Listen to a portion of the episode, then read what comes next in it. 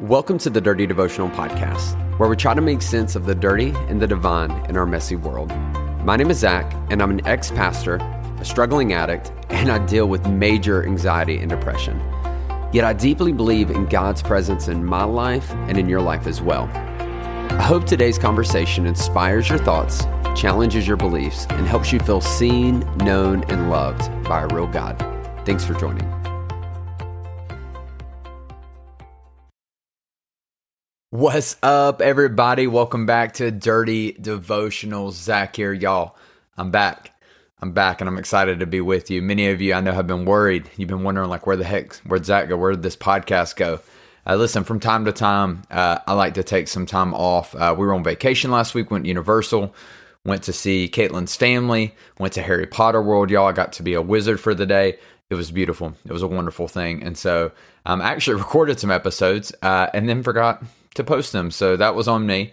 Uh, but listen, I hope more than anything, what you found out is this podcast should not be the source of your faith. It should be a supplement. That's the goal. Um, but listen, if this is your first time joining us, I want to give a shout out to you. I'm so, so grateful uh, to have you hang out with us today. And I really do hope uh, today's talk is helpful for you. And we are going to be diving back into First Samuel today, uh, specifically First Samuel chapter 14. And there's a story about this guy named Jonathan who is uh, Saul's son. And Jonathan is kind of rogue. You know, he, he's a good dude. He is a fighter. He's a warrior, got good integrity. You learn this all throughout kind of uh, Jonathan's story. He becomes best friends with David, the next king. So, re- really cool thing. Um, but right here in this story, uh, the Israelites are at war, and Jonathan has made the decision to go out with his armor bearer um, to spy uh, on the enemy and to make the decision to like do like a sneak attack, uh, basically. And he gets there. Um, they kind of crawl out. Uh, there's a really good verse where the armor bearer says, uh, basically, because I mean they're putting their lives on the line. Let's face it. And the armor bearer looks at Jonathan and says, um, "Do whatever you want. I'm with you, heart and soul." And I'm not going to talk on that today, but listen, you need some pe- somebody in your life that's with you, heart and soul. Um, you need that. You need someone that's going to walk with you, even when you may not be making the best decisions. Churches, you could learn something about that. Um, but to be with people, even when their decisions aren't the best and they're doing the best they can, trying to figure it out. But Jonathan is made this decision that he is going to go after um, the enemy of the Israelites, and so they're hanging out, they're watching, and Jonathan makes he says this statement in 1 Samuel 14, and he says, "You know what? Perhaps the Lord will act on our behalf. Perhaps not. He's not telling his armor bearer, "Hey, this is definitely going to happen. This is good. Uh, the Lord has willed it." Um, he's not saying like, "Hey, this is this is set in stone. God has ordained this day to be the day where we where we succeed." Um, Jonathan just like nonchalantly is like, "Hey, perhaps perhaps the Lord will act on our behalf. Um, maybe it'll happen." And I love this. I love this. I love that this word perhaps is sitting here. Um, perhaps is defined as this as expressing unbelief and possibility. Um, it's kind of this intersection of doubt and faith. Um, and I really do believe that faith is summed up as a whole in this word perhaps because there is there is doubts there is uncertainties of like will this work out and yet there is this this hope that that maybe maybe things will go as they should and jonathan sums up his faith in god in this and he says hey perhaps the lord will act on my behalf perhaps um, the Lord will save my marriage. Perhaps um, this this sickness uh, will be will I'll win this battle with this sickness. Perhaps um, you know my my daughter or my son will turn from the decisions they're making. Perhaps um, maybe my my family member who's struggling with addiction uh, will will overcome that. Um, we aren't we aren't really sure uh, what the outcome is going to be when we say things like perhaps but we choose to believe against our unbelief. Um, we choose to believe against the uncertainties of of of what we're seeing and what we're facing. It's one, you know, I, I you know, it's one of those things where like it is what it is. I see it for what it is. I see the struggle, um, but but maybe there's something I'm not seeing. Maybe there's possibility there, and that's what perhaps is. Is perhaps God can work this out. Perhaps it's not going to end the way I think it's going to end. And so there are three things I want to tell you today when it comes to perhaps and what it means to live with this, this perhaps kind of faith. And that is this is that we choose to believe. We choose to believe.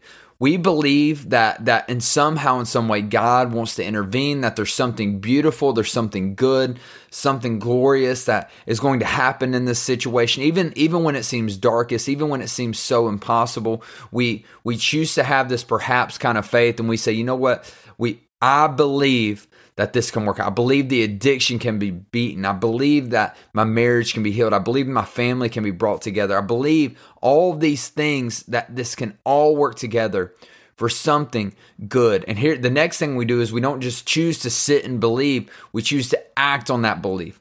And I love this. Jonathan just didn't say, perhaps this is going to happen. He said, hey, perhaps it's going to happen, and I'm going to write it out and see what the outcome is.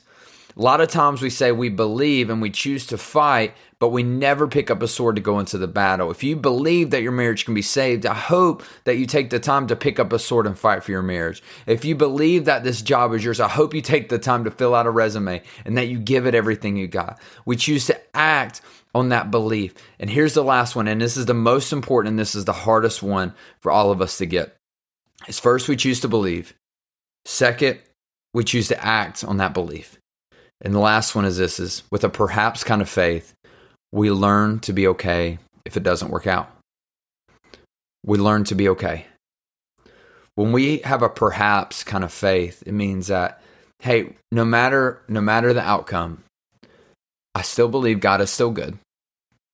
I believe that there's more to this story. And I believe that it's not finished for me yet. That that a perhaps kind of faith is Jonathan sitting here saying, Hey, I could die if I go down and take on this fight. And I'm okay with that. Perhaps takes us to this place where we step into the unknown and we step into darkness and believe that light will come. We believe that our our feet will find footing. Um, we believe that in somehow, in some way, that it's going to work out. And if it doesn't, if it doesn't, then we believe that there's something bigger happening in me or around me. And we have to learn to be okay with that. If we believe faith is certainty, then we will at some point be disappointed and it will not happen just one time. We need a perhaps kind of faith where we believe, we act on that belief, and we learn to be okay if it doesn't work out. Today, I want to challenge you to choose to believe whatever you're facing, whatever circumstance you got going on, choose to believe that that there's something grand that can happen in there. I want to challenge you to act on that belief. Act on it. What are the things you need to do because it does require you to do something. And the last one is this is maybe you find yourself where it didn't work out and you feel like God let you down. And it's okay to feel like that. It's okay to feel like um to to be let down, to feel like God didn't show up, but I want you to learn to maybe ask, say, God, you know what? I'm pissed at you. You really hurt me, but but I'm going to choose to believe that maybe there's something bigger at play here. And God, show me what that is when it happens. That's a perhaps kind of faith. Let me pray for you. God, thank you for today. Thank you for every person listening to this, Lord.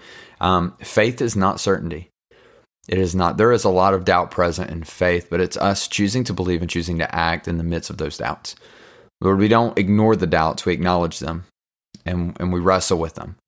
Um, and but Lord, at the end of the day, we choose to respond we choose to believe that you're good, even if it doesn't work out.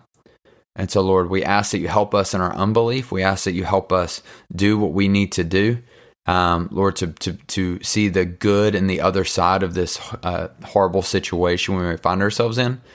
Um, but Lord, more than anything, we thank you for showing up for us. Lord, we love you, and we ask all this in your name. Amen. Hey, thanks so much for joining me on today's devotional.